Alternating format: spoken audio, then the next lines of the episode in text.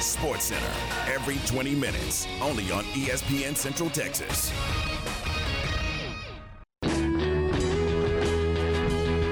Second goal from the two. Straight eye behind Bohanon. Fakes the handoff. Gonna throw it. He's got it. Touchdown. Oh, it's Dylan Doyle. A second homecoming special. He has a touchdown rushing. He has a touchdown receiving. Two touchdowns today for Dylan Doyle. Ah, there it was. The call. Homecoming special right there for Dylan Doyle, catching the ball, running the ball, and uh, some exciting things happening there with a, a, capacity crowd. And the LDS folks showed up uh, in droves. We are now joined by Kevin Lonnquist. Kevin's been known to hop on a uh, treadmill when he visits with us or an elliptical. but uh, Kevin, um, it's always good to have you. And uh, this is a this is this was a really good win for the Bears. This was a standard game, as um, as Dave Aranda talked about it. Before we kind of dig into that game, I always like to kind of you're, you're a guy who sent your your kids to SEC schools, the nuttiness of the SEC with LSU already uh, not even two years removed from a national title, and they've basically already fired their uh, their coach and everything. Do you think? I mean, my gut tells me that, eh, of course, maybe they'll go for Jimbo. Jimbo says he wants to stay at A and M. Maybe I, I don't know exactly where they'll go, but if they arrived at Dave Aranda and said we're going to go back up the truck and give Dave whatever he needs, my gut tells me Dave Aranda is is too smart to go put himself in that kind of environment. And he doesn't even seem to me wired to want to be in that environment. Am I being naive? Because I am a Baylor um, Bear, as you know. Right. I, I would say yes and no, Matt. I think the, the I think the part for me says that he wouldn't do it because I think he needs to be a little bit more comfortable in his own skin running a program, and he's only 16 games into it and he just squared his books at eight and eight. Um, and the fact that he's finding his footing, he knows what he wants to do in a foot with the football program, and really, you know, I, I still want to throw out that first year because he didn't have an off season. He wasn't as a first time first year head coach.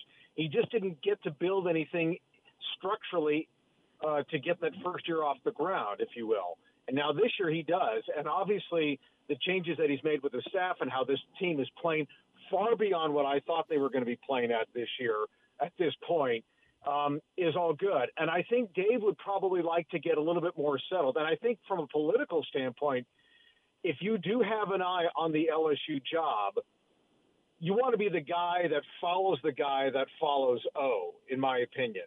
So I think from that standpoint, you know, if whether that's Jimbo Fisher or if that could be Luke Fickell or even pie in the sky Urban Meyer, then yeah, um, I think the reason why he would co- go back to do it would be number one, he knows the he knows Louisiana really well. He's a pretty solid recruiter, as we all saw. Uh, he's a defensive wizard, and that's one thing that LSU's defense. Uh, what where LSU has really struggled uh, in these last two years is playing good, sound defense, and I think that's part of it. But I don't look at this situation right now where Dave is for what you look at it, I don't think that he's among the top tier pursuits because remember, you know, Scott Woodward is one of those guys who likes to go for the home run hire, the big name. I mean, look, he hired Kim Mulkey to take over his women's uh, program, and then he hired Jay Johnson, the Arizona baseball coach, who just took that team to the College World Series to run his baseball program. So I think that's kind of the way that he's looking here, and I think Dave is kind of in that second tier if they don't get what they want initially.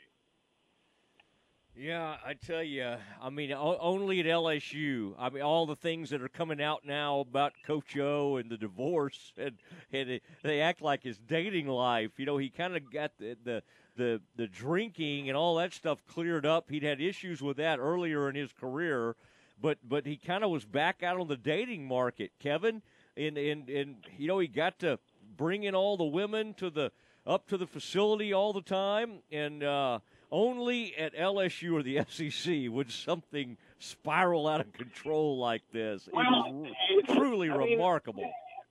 Well, you know, Matt, it's one of those things where I mean, it's not recognized as Coach O chaos for nothing, and so I mean, it's just there's also just been a lot of mismanagement of that roster from people that I've talked to, and you know, obviously there's also been a ton of uh, evaluation misses too, to where they're just not getting the types of kids that they used to, and I think you could make the argument that what happened in 2019 was kind of a shield as to what was going on. Bur- Joe Burrow has the quarterback season of all quarterback seasons in the history of college football. He has two outstanding coordinators, obviously in Dave Aranda and Joe Brady, who's now with Matt Rhule in Carolina, and everything just came together magnificently in 2019. Well, once everybody bailed after the 2019 season, everything was exposed. Yeah, I, that I think you're right, and a lot of that came to fruition, and it was a perfect storm. And if you hire one of the Pelini brothers, you deserve what's coming to you because I mean, you know, you got chaos ensues when those when those guys show up on your campus. Okay, Kevin mm-hmm. Lonnquist with Rivals.com joining us. Kevin does such a nice job covering the Bears and covering recruiting and all of those things. And you can follow him um, at uh, Sikkim at Sikkim Sports on Twitter is where I kind of can can can watch him sometimes. Now, Kevin, um, take me back to Abram Smith when he first arrived at Baylor. I mean, this guy has become a sledgehammer back for the Bears, and and quite honestly, and Ebner's more of a jack of all trades, can help you in the pass game, all that kind of stuff, uh, and has right. speed, great, uh, um, you know, special teams type guy. Abram Smith has become a lead back for this team. What what was Abram Smith when he arrived on the Baylor campus? And uh, is is is this what was expected of him, or is, has this sort of surprised you? Uh, the kind of back he's become. Well, first of all, thankfully he is the lead back for this offense. I was kind of cheerleading for that for the last I don't know two or three weeks. But you know he he was a really solid running back at Abilene High, and he was kind of a late addition to one of Matt Rhule's recruiting classes. And so he came here as a running back. And then when they had a little bit of an issue at, at linebacker, Rhule approached him about switching to the defense and playing linebacker. And then, of course, you know, Abrams stepped in and played very well when Terrell Bernard went out last year with a shoulder injury at Iowa State. Um, but I think, you know, when, when Jeff Grimes arrived with this RPO approach and this wide zone offense, that he needed a more of a physical back to be the one who could operate it in the way they wanted it to if they could get their offensive line to play at a physical level. And of course, with Abrams' history of playing running back, he was a perfect candidate to do that. And of course, since he knows it, um, he can he could make the transition pretty seamlessly there. And you know, he said something in spring, Matt, that you know the fact that he played linebacker, that now that he's lined up back on the offensive side of the field, he can kind of get a sense as to how the linebackers are going to play the run. And so he can kind of get into their mindset a little bit. And I think that's why he's been able to generate some success because he knows both sides of the football so well. And the fact that he broke off 188 yards against BYU on Saturday, uh, maybe not surprising, but what you would hope to see on a consistent basis. Think about this, Matt. He's probably going to break. He's probably going to go over a thousand yards by what I would guess – maybe TCU in three weeks, maybe not. We'll see. But I mean, he's going to break it. He's going to be the first Baylor running back to to surpass a thousand yards since Terence Williams did it in 2016. Isn't that something? We, I mean, he's had so many great backs uh, back in the day. That's that's uh, man, 20, 2016 and and then before that, of course, Ganaway and some of those guys, and then some of the well, ones Shock that Linwood, you're leading the leading, oh. leading rusher there too. That's amazing. We don't think of the yeah. we think about the receivers in the in the Briles era, and you're right. Shock. One of the reasons how you become one of the all-time leaders is you got to play early. And Shock did yes. play as a freshman, got thrown into the lineup. That may have had something to do with Seastrunk being hurt. I can't remember. But uh, Lake put up some good numbers as well. It is um, the Matt Mosley Show. Kevin Lonnquist joining us as we're kind of breaking things down. Uh, Kevin, that, what a what an interesting game plan that was. They really, I love that running back Allgeier at um, at BYU, and they just bottled him up, and they did nothing in the run game. Now the trade off was they went, they threw it over the top some and had success, and that Nacua, whoa, I mean that guy Yeah. can flat out play. And quite honestly, they were left one on one.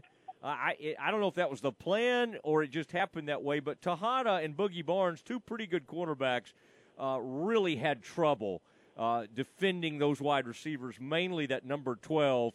What did you make of that? Yeah. Was that simply that that was really the only thing available to BYU? Uh, is that something that Baylor fans should be worried about? Them uh, uh, the BYU striking so uh, so much downfield like they did. Well, I think okay. So let's look at it like this: as a defense, you've got to make one thing your priority, and Baylor's priority was to shut down the running game. And it's like you can't shut everything down. It's it's really hard to do that to, in today's college football. You've got to take something away and try and make somebody one dimensional. And really, outside of those four or five deep verticals that Jer- that Jaren Hall threw, BYU's offense didn't do very much.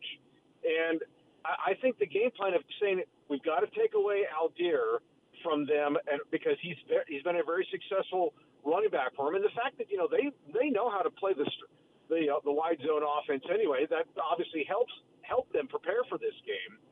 I think over the top, I you know that's going to be interesting because I'm sure Texas is going to look at this. You know they got to buy this week too. I'm sure Texas is going to look at this and say, what can we expose against Barnes and Texada over the top and putting them on an island to give ourselves a chance to expose us. I think Texas's offense is going to be a little bit more explosive than what BYU's is going to be. Um, but I think for the most part, I thought Baylor, you know, Baylor's just basically telling BYU, you've got to beat us over the top with some so some deep verticals on this. Um, and, you know, and Baylor wants to play man. So if you play man, you're gonna you're asking for you know, you either are going to knock it away or it's going to be overthrown or you or it's going to get caught.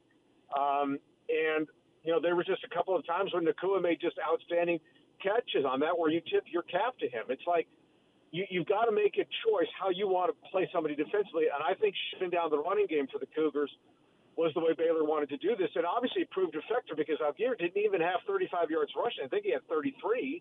Yeah. And so, and, and, and really, that score, you know, that score, Matt, that thing was not as close, even just like West Virginia, not as close as the score said because Baylor dominated both lines of the scrimmage. We all want utopian football where it all looks great, we're stopping everything, can't be stopped on the offensive end. But as I remind people, there are two teams on the field, and the other one wants to win too. So they're not just going to lay down and say, just run right over us, even though we're playing in your building. That doesn't work that way. Well, I I was I thought the BYU people showed up. I thought that was a good crowd. I thought they made some That was noise. amazing, wasn't it? Yeah, yeah. I, that's uh, Bear, Bears better uh, shore that up against Texas and OU and not be selling those things on secondary markets. If if if people in my section, now of course I'm up there with you in the press box, but my family's eh, you know in season tickets. If folks do that near me, I I I, I go find them, Kevin. I kind of hunt them down. By the way, how about that Kalani Sitake? How about that guy? Did you see that on that that quarterback keeper that went for whatever it was, 45, 50 yards when BYU scored? I've I don't think I've ever seen a head coach get that excited on the sideline. I mean, that's the dangest thing I have seen, and you got to love it. You can kind of see why people want to go there and play for that guy, Kalani Yeah. Sitake. I mean, that was that was kind of fun to watch. I got inspired watching Kalani over there. Yeah, I mean, some coaches just have have you know just get so involved in a football game that uh, they let their emotions uh, carry over. Obviously, they got to rein it in a little bit, and of course, he should be excited. He just got a contract extension earlier this year, so. Um, but you know, it, it's. I thought the other thing too is that there's a. This is this preview basically of what the future Big 12 is going to be. With obviously the Bears going up to Provo next year, then of course the conference season with their conference schedule with, with BYU is supposed to start maybe 2023. And by the way, it was a very nice little uh, pregame ceremony that they had with uh, Baylor officials and BYU officials just welcoming them to the Big 12 with Bob Bowlesby on the field as well. Just kind of a goodwill gesture to get that going there, and so yeah, it's about it's about the way you wanted to get it to to to, to get it started there. I, I think that's you know for for a conference that was in so much turmoil basically two and a half months ago, Matt. They've come out of this on the other side looking pretty good. Again, maybe not as strong as what they had with OU and Texas leaving, but they don't have to apologize for it because I still think that they're kind of on an even keel with the Pac-12 as well as the ACC. The, as, as well as the ACC, if Clemson's decline kind of continues what yeah. we've seen, they're not really where they were. I mean, now if Clemson goes back, you know, we see them as a you know college football playoff contender and winning national titles, and that kind of changes the ACC. But I think you get the point. All right, well, let's take a road trip to Provo next year, and um, I want to go see that Tabernacle Choir. I don't think they let Baptist into the Tabernacle, but if we could get a peek in there, oh, I'd love to hear that choir. I've always wanted to see them in person. The Mormons really have some angelic voices. Uh, it's a young religion, but it's a good, you know, they're good folks. Yes, uh, and if you've ever heard them do any of their Christmas songs, especially my favorite uh, Christmas carol, uh, the Carol of the Bells, they kill that one. The Carol, I love that. I love that you know about their Carol of the Bells. They, you sound like it's a team, like they killed the quarterback. the The Tabernacle Choir kills the Carol of the Bells. All right, um, tell you what we'll do at the top. Yeah, no, at five o'clock, top of the five, Aaron. If you would look up the Tabernacle Choir, Carol of the Bells, that's what I want to come back with. I want to hear. I want to see if we can find some of that. Hey, Kevin, all my best. Okay. Always a pleasure, Matt. Take care.